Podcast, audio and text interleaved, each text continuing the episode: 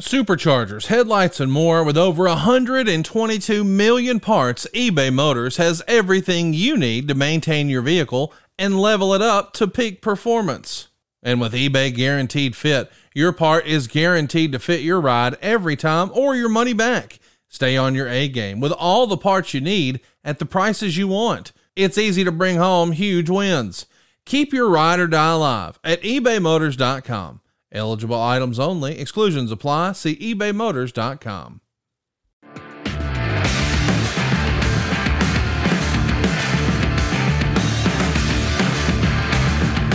All right, welcome in, Cube Show, college football podcast that comes to you each and every Sunday because we believe that college football content should live throughout the year and there should be more of it on Sundays. If you're just tuning in with us uh, the last couple of weeks, what we're going to do through the season. I just I want you to know like what we're going to be, so you'll stick around hopefully and want to be a part of that as well. During the season, I run through the film as quickly as I can. Saturday night, Sunday morning, uh, I just blast through every SEC team's games, and, and we try to break that down for you, and we bring you that each and every Sunday. Through the off season, we'll morph and we'll change. We'll talk about different positions around the league, coaching changes around the league. Obviously, the transfer portal is going to be big, um, and then we'll get into some preview stuff down the road and we'll talk about different games. We might have an interview or two, uh, but it's going to be it's going to be a lot of different stuff through the off season. But there's content that never stops, and we're always brought to you by Wickles Pickles, wickedly delicious. You guys hear me each and every week talk about getting a jar of Wickles as big as your head. My buddy Matt Norby, uh, who lives out in Nevada, is coming to the Auburn Ole Miss game on February 22nd, basketball game. And he's like, "Hey man, I hear you talking about Wickles on the podcast all the time, so make sure you load me up on Wickles pickles. Wickedly delicious. I'll have some for him. You can get some for yourself at your local grocery store, or if you need to order them online, you can do that as well. They will ship them directly to you, and they are awesome. All right, appreciate Wickles pickles. Alabama is really the story right now in the SEC. There's a lot of other little stuff that we're going to get to, but the Alabama coordinator search is plural, which is crazy to think about. Not having a coordinator on staff technically because really and truly, there are multiple coordinators on the staff. As we had a graphic last year when we did the Alabama Vanderbilt game, there were seven former or current defensive coordinators on the Alabama staff, like even Dave Huxtable. Um, obviously, Pete Golding, Nick Saban were both defensive coordinators. T Rob was a defensive coordinator. Um, and the list was goes like on and on and on. Charles Kelly, former defensive coordinator. So there's still guys there that have done it. Now Austin Armstrong comes in He's been a former defensive coordinator as well. Uh, T. Rob is still there. Huxtable is still there. Sunseri is still there. They've all been defensive coordinators in their career. Saban's been a defensive coordinator in his career. Uh, Jake Long's going to join that defensive staff as well. Uh, a guy who's coached inside linebackers. He's been out at Oregon, I believe, as a GA. So that's another young brain that Nick Saban's going to add to that side of the football. Where are we in these searches and what What's Nick Saban really looking for? What do we think he wants inside of these searches? I want to dive into it just a little bit more today because I've talked to some of these coordinators in the past on both sides of the football, covering their games. I want to share a few things with those. Got a story about Bill O'Brien that I want to share with you. So we'll kind of dive into that and, and get into a lot of it from the Alabama perspective. I want to talk SEC coaches and we'll talk some transfer portal, a couple guys that I've gone and studied. We'll share that information with you and just kind of keep you up to date on what's happening around the league stick with Alabama first. Let's just go defense. We know Pete Golding's going to Ole Miss. It's a really nice get for Lane Kiffin. It's an upgrade, I think, on that side of the ball for them, both as a recruiter and as a defensive mind and with coordinator experience. I do think the scheme will have to change a little bit. I don't think Pete's going to go run a 3 3 5 like Lane, of the other guys, to do. That aside, who steps in now for Alabama? Everybody has just been saying that it's Jeremy Pruitt. I actually got a couple of calls this week saying that there was a radio station somewhere that said that I said that Jeremy Pruitt had been cleared by the SEC and that he was going to be the guy. I'll clear that, that for you from my own mouth right here and right now. Um, first and foremost, I, I, would never say that because that process is not real.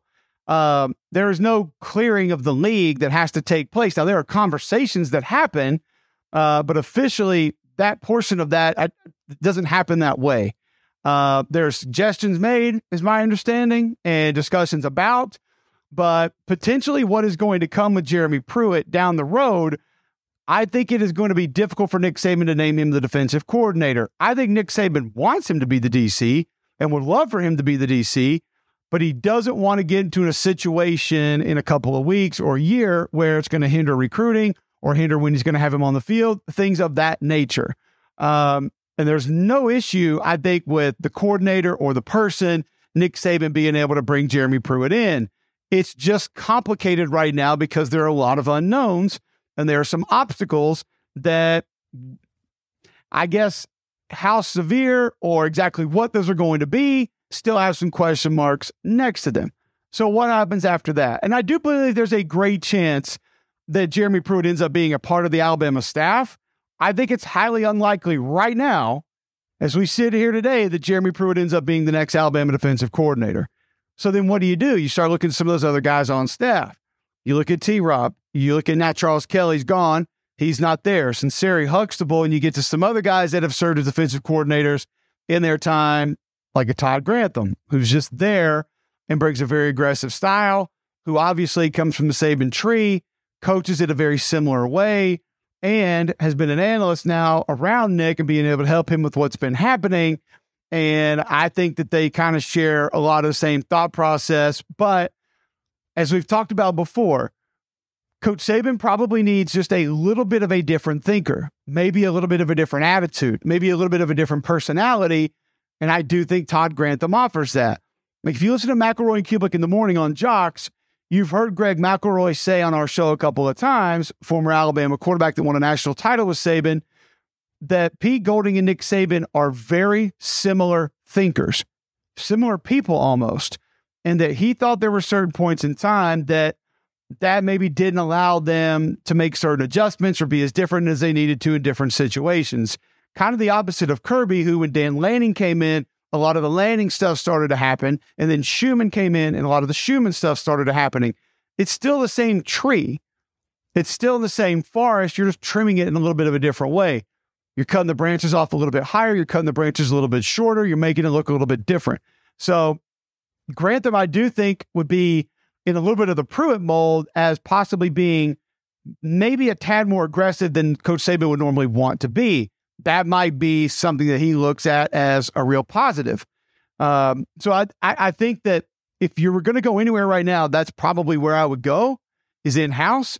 Uh, but there are going to be more guys added to the staff, and we'll kind of see how that plays out and where that plays out. Offensively, the name that you continue to hear is Jeff Lebby. And I think that is probably the top of the list. Um, I do think if you look a couple other places, there are a couple of other candidates. Like you'll hear Greg Roman. I think that that's feasible, possible. Um, you know, you go look at the OC at Tulane last year. I, I think that you you probably have a chance right there. Um, and there are some other guys that I think Coach Saban is a fan of. But now with Bill O'Brien out, you know, the real question is how far out of you know, I guess Coach Saban's wheelhouse with how his offense is run, we're going to talk about that in a second, does he really want to go? Because I think if there's a complication with bringing Jeff Lebby in, who I think is one of the best play callers in college football, uh, I think I said on the pod last week, um, where's Lane Kiffin, Steve Sarkisian, um, anybody else, you know, Kendall Briles, I'll put Lebby up there with any of those guys. I think he's that good. But keep in mind, Lebby has only run his offense, and his offense is very different than what Coach Saban has run and wants to run. And if you if you don't think that it really works that way, I can tell you, we sat down with Lane Kiffin and you know we talked about him becoming Saban's offensive coordinator, and he went through the entire process of my verbiage changed, the names of the formations, the play calls that all changed. Like this is Nick's offense, I just run it my way. Steve Sarkisian told us the exact same thing. You know, he said, "Hey, I run a motion based matchup offense, but it's Nick Saban's offense." I just use the way he wants to run it to run it my way. And of course, you know, the last few years, Bill O'Brien told us the exact same thing. And Bill actually told us when we met with him, it's one of the biggest challenges in his coaching career. And he said, it took me longer than I thought it would. I had to sit down and learn Nick Saban's offense. So Bill didn't bring any of his play calls. He didn't bring any of his formations as far as the names of them anything like that. It was all Coach Saban's offense. And Coach Saban told us the same thing like, you're going to learn my offense, you're going to run it your way, but I'm not putting that on all the kids to have to learn everything and adjust to what you call it when it's already there. Like, you're one guy, you can go learn it in a little bit of a different way and then run it the way that you want to. Jeff Lebby is going to be wide receivers, sideline to sideline, up tempo more often than I think anybody that Coach Saban's had in, and yes, Lane was going fast when he got there, but Lebby is the next evolution of that. That's why Lane wanted to work with Lebby. Uh, Lane's brilliant with mixing in different styles of offense into what he does. Lane told us a cool story one time about how uh, I think he and Sark were on the same staff, and Oregon came to the Coliseum. I believe it was it was in L.A. and just ran USC like sixty three to ten or something crazy. And he said when they were leaving, that they told Pete like we're going to go learn that offense. We're going to learn how to go that fast, and we're going to learn how to go do that. Well, then you learn, you take, you know, kind of that West Coast offense that their, I guess their their foundation was in, and you add a little bit of tempo to it. And Lane told me that when he worked with Mike Locksley, like he used Locksley to implement some quarterback run to what he was doing. Well, you know, he gets with Kendall Briles down there at FAU and he learns a lot of the Baylor tricks, probably using more of the field, probably a little bit more of the tempo, maybe different types of shot plays, some different, different type quarterback run stuff that Kendall runs and Lebby runs because they obviously are from the same tree. So Lane is one of those guys that is such a genius in going to different offenses and taking all these different things and putting it into what he wants to do. Uh, Lebby hasn't really done a lot of that. Like Lebby has been Lebby, and it's great. It's awesome. I love him as a guy, and I love his offense, and I love his ability to call plays. But he hasn't ventured off too much. I do view that as a small complication. Doesn't mean that Nick Saban wouldn't try to hire him, doesn't want to hire him, that he won't up being end up being the OC. But he he's also making a ton of money at Oklahoma. And keep in mind, when they did this about a year ago, remember the groundswell of support from everything Boomer Sooner?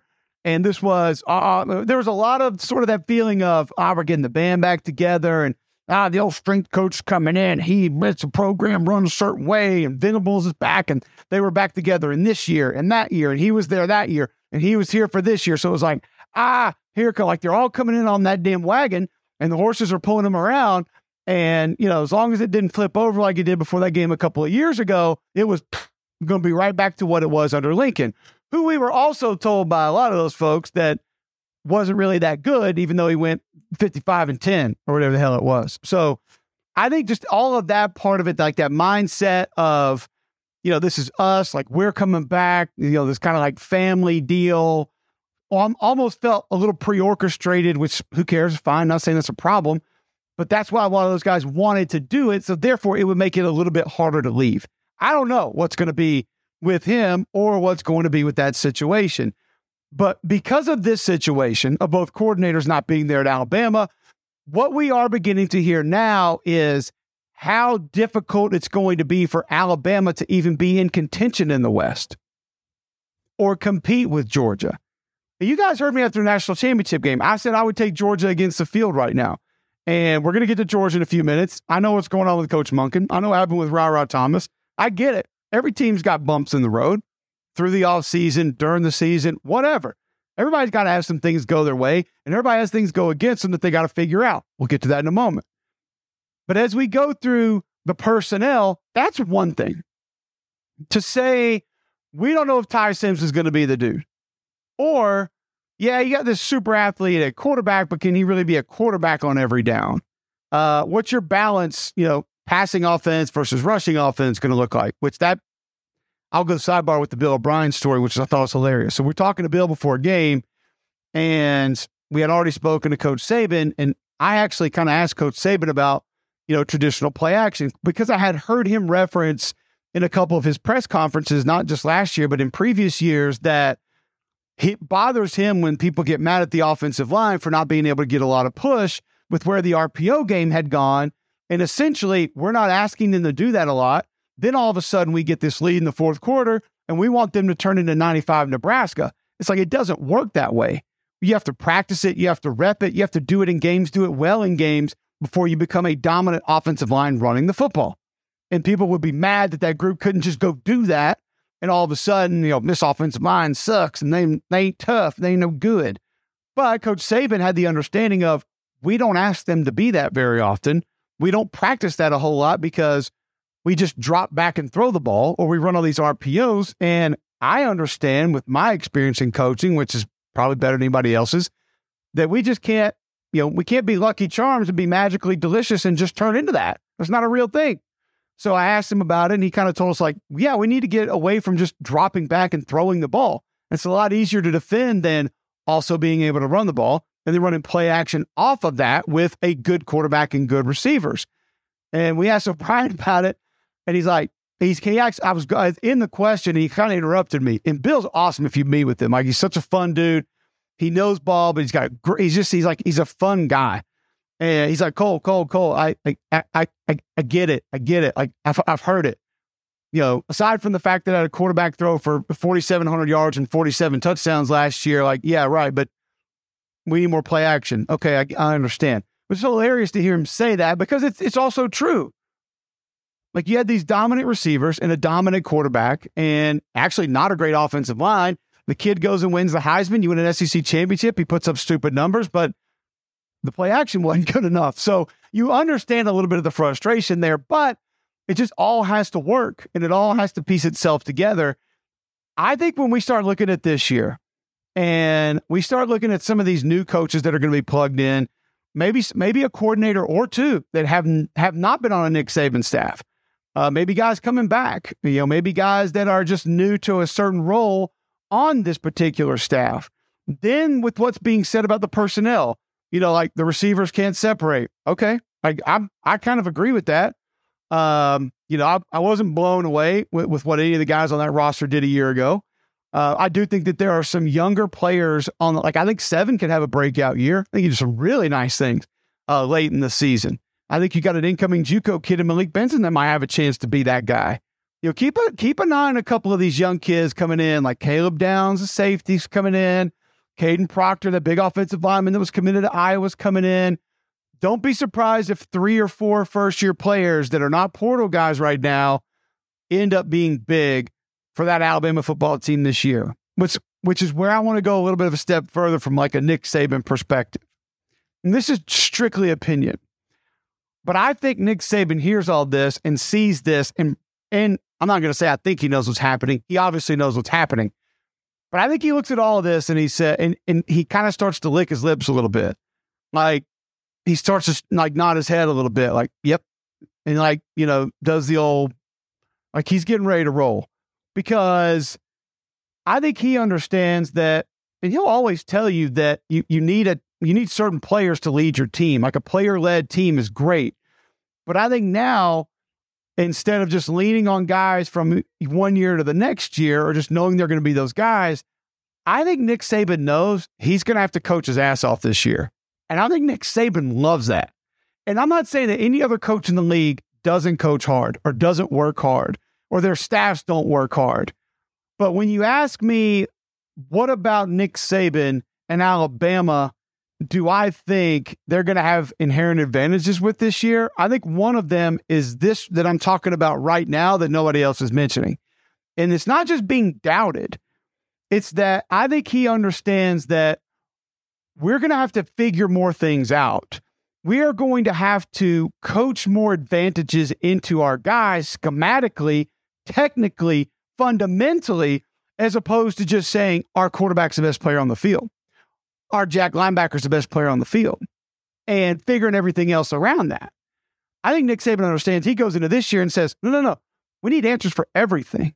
And we need to coach these guys up for this instance and this instance and this instance. And by God, we got to do it better than we've been doing it the last 10 years.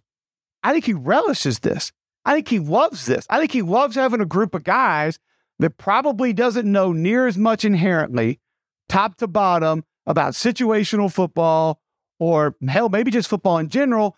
And he knows he's got to go into it and get them ready to play, get them ready to see everything, get them ready to understand everything that's going to go into the course of a season. I just think he relishes that. And I think it's a part of him and his new staff, whatever it is when it's all finalized, that people are not paying attention to, that he will go the extra mile with. Because it's not that it's not that Saban never goes the extra mile. All these guys go the extra mile. Kirby Smart goes the extra mile. Like Ryan Day goes the extra mile. All these championship level coaches and players, yes, they go all go at the extra mile. But like when we watched The Last Dance, what was most of our biggest takeaways as former competitors or athletes? It's all the shit that Jordan did to get ready to play every year, every night, every week, whatever it was. Like he hates this guy because he beat his scoring Pac Man in the team lounge. whatever it was. Like he found reasons to do that. So Nick Saban still needs to find reasons to say, I'm to go be better this year than I was last year. I'm going to go be better today than I was yesterday. And this is what I think it's going to be. I think it's going to be guys that need to be coached more, need to be coached harder, and most importantly, that strategy is going to be more critical than maybe it's been in more times in the past because you can't just lean on a guy to get to the right protection to throw to the right guy to get to the right run. Or you can't just lean a guy to get pressure on a quarterback there for these other coverages or whatever. It just doesn't matter because we're going to be there. We're going to do it. So I, I think that's going to be massive for Alabama rolling into this season, which kind of brings me to, I mean, think about it from this perspective too. When we think about Coach Saban and it's all said and done, we're going to have all these numbers and all these channels, like whatever the like they are right now, like 57 and 0 um, against like non con opponents or 199 and 0 against like unranked opponents. All the, the national championships, SEC championships, like total games lost, whatever. I think one of the most insane things that we're going to look back on when Nick Saban is done is what other programs could have even come close to surviving the hits, like surviving the mortar shells that Nick Saban's team did over and over and over and over. Coordinators, quarterbacks, offensive coordinator, defensive coordinator, quarterback, star player, wide receiver, running back, edge defender, inside linebacker. Think about the early round guys that have come and gone. Like Julio Jones was there and he was gone, and we were like, never be like that again. Here comes Amari Cooper. Nobody ever putting up numbers like that again. Well, then hell, here comes three of them with like Waddle, Jeudy, and Ruggs. Uh, you know, the running backs like Mark Ingram, Heisman Trophy, first running back to do it at Alabama, first Heisman winner, period. Well, man, ain't gonna get better than him. Well, then here comes like TJ Yeldon, who looks like Mark Ingram, but can also catch and like be on the perimeter and shake guys. Oh, okay. Well, man, he looked pretty good. Well, here comes Derrick Henry, who literally looks like a school bus in cleats and like can't be tackled and carries it 57 times a game. It's just like to be able to repeat all those guys, the inside linebackers over the years. Uh, you know, Reuben Foster, CJ Mosley, Reggie Ragland. I mean, Rolando McClain, it was over and over and over and over. And now part of not having these type guys is why we've seen like this minute drop that people are all concerned about. Then you take the coordinators. Like, look what Kirby Smart is doing as a head coach. He was a defensive coordinator. Like, it's insane. Uh, offensive coordinators, defensive coordinators. They look at the quarterbacks like this is more on the back end here. But I mean, Jalen is playing in the NFC Championship game today, uh, starting. You know, Tua, maybe the most improved player in the NFL this past year. Mac Jones started for the Patriots, but like over and over and over and over. Uh, it's just insane. Like Steve Sarkisian is the head coach at a Big 12 school that's rolling into the SEC. Mike Locksley is the head coach of a Big 10 school. Lane Kiffin is the head coach of a school that's like in the division. It is nuts to think about all these hits. I mean, you go back to there are certain schools like Pete Carroll leaves USC and look how how long that dip was.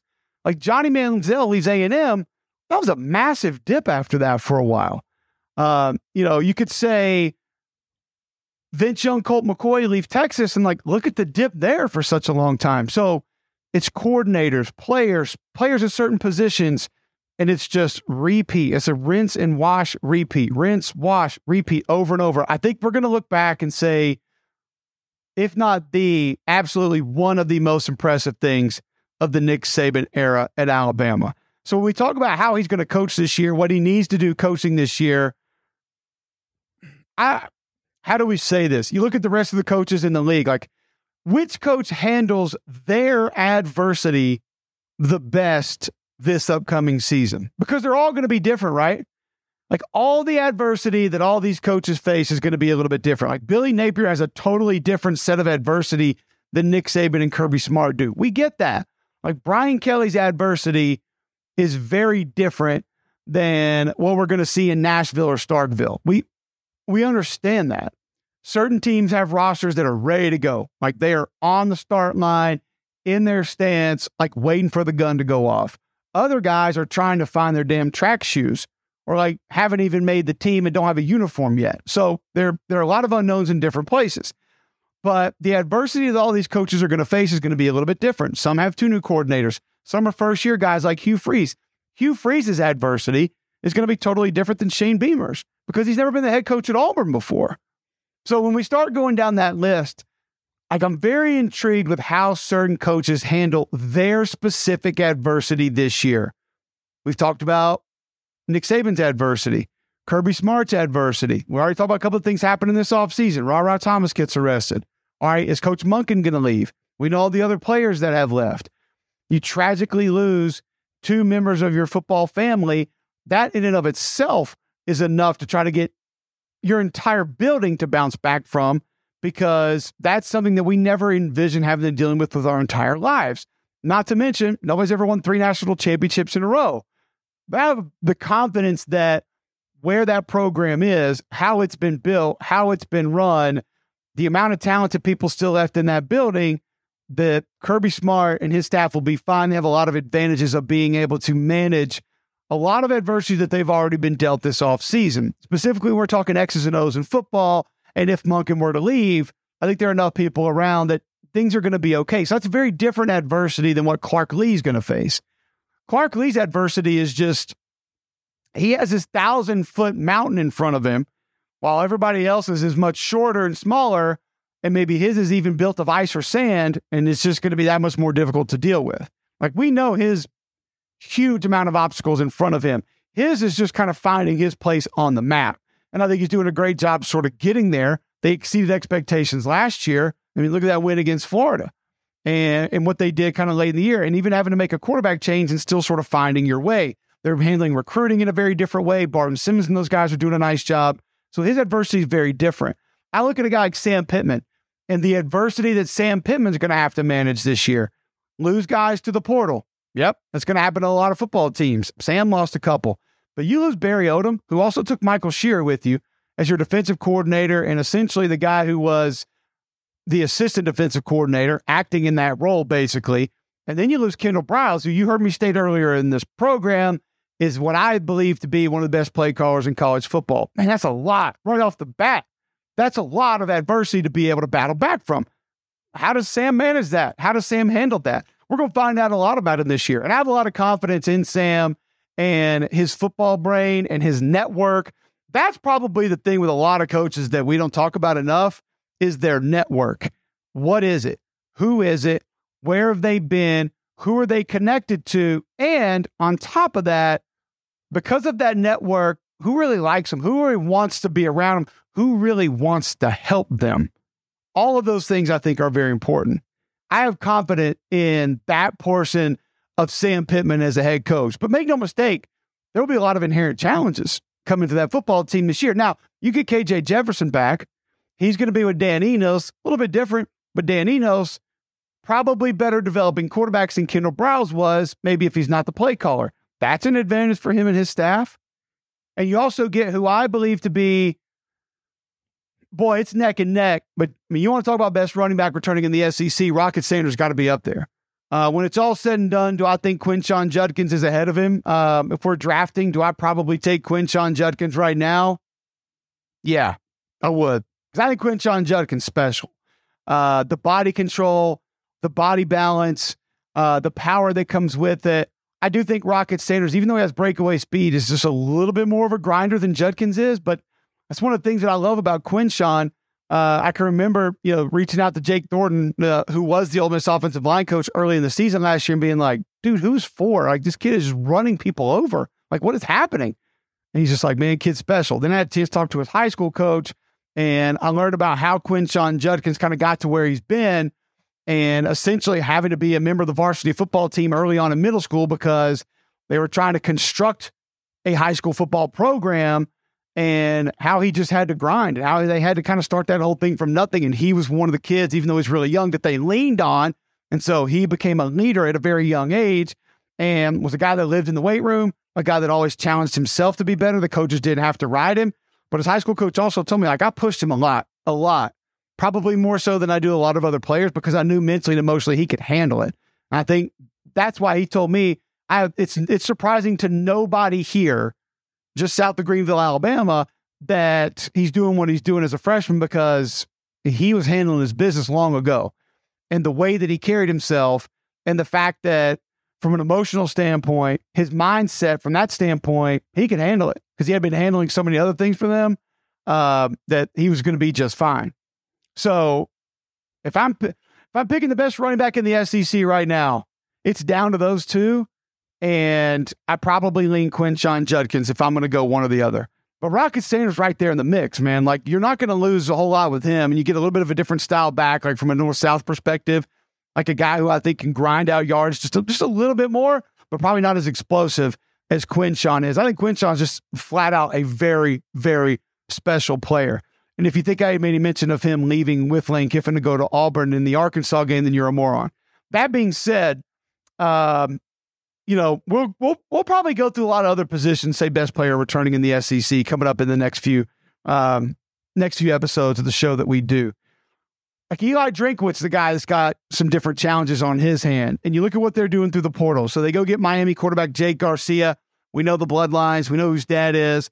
You go get Theo Wease from Oklahoma, a guy who's played for four years, so a ton of experience because you know Dominic Lovett's gone out of the slot. Um, so you're you're going to have to find some different guys offensively that are going to be able to help you out. Now you can have a real quarterback competition as well, which I think was something that maybe they have been waiting on. And Brady Cook probably needs to be pushed a little bit. Brady Cook was great with his legs late, made some plays, but consistency as a passer has to come on for Ole Miss, or excuse me, for Missouri. It absolutely has to. Uh, so I'm really interested to see those guys with Kirby Moore, the new offensive coordinator from Fresno, who was a quarterback coach there. Again, you bring in a little bit more quarterback brain power to be able to work with some of these kids and how much can they help them progress. Smart move by Eli. Bring somebody in that, even if he wants to keep calling the plays, it's going to be his offense. Somebody who's been working with Jake Haener, who I'm going to tell you right now, this is a sidebar from the SEC. If you don't know who Jake Haener is, start watching the Senior Bowl this week. He'll be down there. Fresno State quarterback. Kid is 100% flat out badass, period. All it needs to be said. His approach, his mentals, his his toughness, his physicality, his X's, his football acumen, all of it, every bit of it. And I think he's got real game too. Like I think the kid can flat out play. Here's what's going to happen with Jake Haener, Fresno State quarterback. He's going to get drafted like middle third, late third. He's going to go to a franchise. That quarterback's going to pull a Derek Carr, or that uh, that that franchise quarterback's going to get hurt, or they're going to be able to move him, and they're going to move him. And all right, we'll just go with Jake for the rest of this year, whatever it is. And then Jake Haener will end up being the dude. I promise you. I promise you that will happen. And Jake Haener will end up being a long time starter in the NFL. He is that freaking guy. So you go get Kirby Moore, who has been not only with Jake Haener, who I think is one of the better quarterbacks in this draft, but he's been with Ryan Grubb, who's now getting over $2 million a year as a Washington offensive coordinator, who has been with Kalen DeBoer, who's also great. Look at what Michael Penix did leading the country in passing yards last year. All that together, I think, is great news for Missouri. So, but a different set of circumstances just as far as how does he manage his adversity? Because the recruiting's going well. I think the overall trajectory of Missouri is where it needs to be, but we started hearing some of those whispers towards the end of last season like, is this right? Is he the guy? Are we looking? I never believed I never bought it because who are you going to go get? Like Eli is doing the right things in the places that he can control where he's at right now. Does it need to equate to more wins? But yes, hell, it does everywhere. Every program has to equate to wins or you're going to be gone. It doesn't matter how you recruit or what you say or how you manage the portal. Just win, baby. At some point in time, it comes down to that. And I think the trajectory there for him is solid. Then there's some guys that's just totally different, and I wouldn't really know how to explain it. Like like Coach Stoops at Kentucky. I, yeah, he's going to face adversity because he loses Will Levis, he loses Chris Rodriguez. But we talked about Ray Davis last week at tailback. Um, you know, we we we talked about that offensive line need to be better. Brad White's one of the most underrated defensive coordinators in the league. They've got guys coming in through the portal that are going to help enough, and they got enough guys back on that roster. I think they'll be able to lean on the defense even more this year than they did last year, even though Justin Rogers is gone. The front seven's got enough back for them to be pretty good. That offensive line's just got to take a next step, and I think Liam Coen knows how to protect it. We we covered that last week, but his I guess his set of adversity is even very different than some of the others that we talked about. Um, you know, man, we, we go to Starkville and like that's a whole totally different. Um, I'll tell you a couple moves that State's made that I like. Greg Knox coming back. Uh, Greg Knox, obviously, he's been at Ole Miss, he's been at Auburn, he's been at Florida, and he was the interim head coach at State when they beat Lamar Jackson in Louisville um, in the TaxSlayer Bowl or whatever the bowl was called then in Jacksonville. We had that game. Um, Knox knows the league. Knox is pretty hard nosed. He's pretty old school, but he relates well to a lot of his players. Uh, I think that's a good get. I think it's a really nice get. And then I went and studied Freddie Roberson, the Eastern Washington wide receiver. Not overly dynamic as far as like pulling away from guys and separating. Um, catches the ball in traffic well, works well in traffic, big catch radius, uh, a bigger body. I'm not going to say he's, you know, an exact plug and go from Rara Thomas, but I think he's a little bit in that mold and somebody that's been very productive, caught a lot of balls. He's had a lot of targets, and I think he's someone who'll come in and be able to help them. But I'm just interested to see like what that offense looks like. Because we also talked last week about, you know, Vanderbilt quarterback Mike Wright coming into this system. What's he going to be? I, I don't I don't know. I don't know what Mike Wright's role is going to be. Is he going to legitimately compete for the job? Is he going to be situational guy? We're going to have to kind of wait and see what Zach Arnett and his staff want to do from that perspective. We just know it's not going to be air raid. And how does Will Rogers even fit in to what's going to be new about the state offense? Um, a couple of other guys that are floating around, uh, like we mentioned, South Carolina.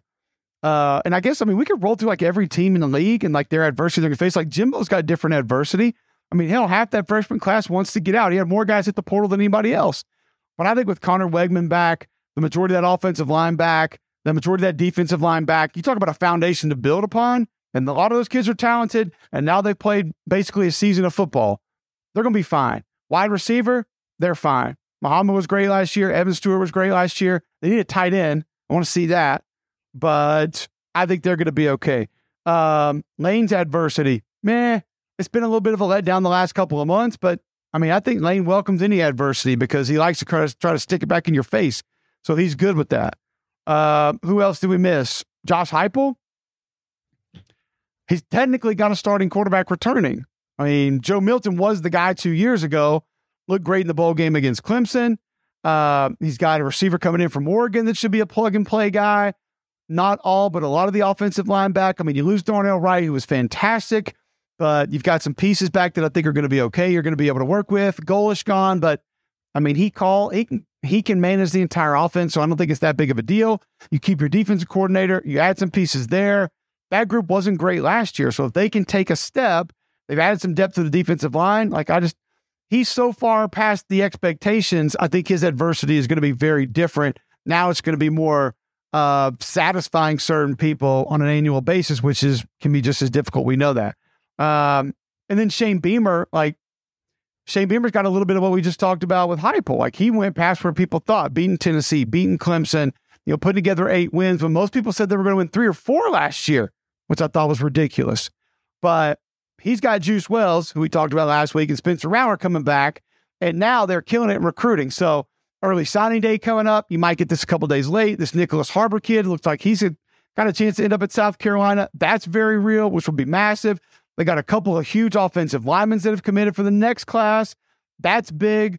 So he and his staff, whoever it is, however they're mixing it and matching it, and he's going to have a new offensive coordinator. So that thing's going to be a little bit different. But at least you got a quarterback to build around with a top notch receiver and a couple other pieces that have been there. So it should be okay. That recruiting, though, I think is going to kind of keep the ball rolling and keep the momentum going for Shane Beamer when you're talking about adversity that they could potentially be facing and how they're going to manage it this particular year. Um, you know, we talked about Todd Monken at Georgia. If he's gone, I think it's a big loss because I think he's a brilliant play caller. Uh, I think he's brilliant at finding matchups. I think he's his variety is as diverse and great as almost any coordinator I've seen. He literally runs everything. We talked about this on this pod down the end of the stretch of the season, just that like you have to defend it all when you defend Coach Monken. So don't know if that's going to happen. It would be big if it did. And, you know, I'll, I'll be interested to see where Kirby would go to try to get someone who can act in that manner because, you know, Monken's reinvented himself just a little bit over the last few years. Wanted to get more explosive. Obviously, wanted to implement more tight end usage.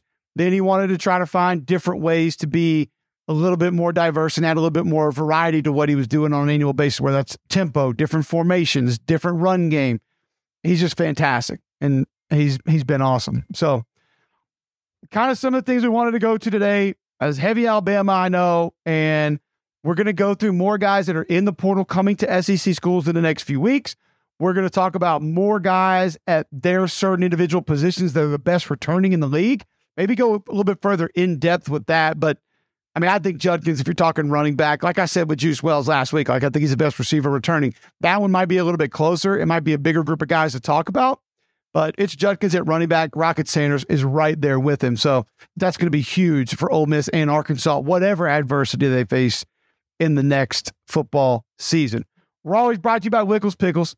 Wickedly delicious. Appreciate them. Again, I'm supposed to tell you to please subscribe. I think I think we're like doing halfway decent there. We might be like over 50 now. Um, rate, review if you can. I appreciate it. Tell your friends about it. We will be here every Sunday with more college football content. So please continue to support us. We're grateful for you. We appreciate it. And we'll be back next week.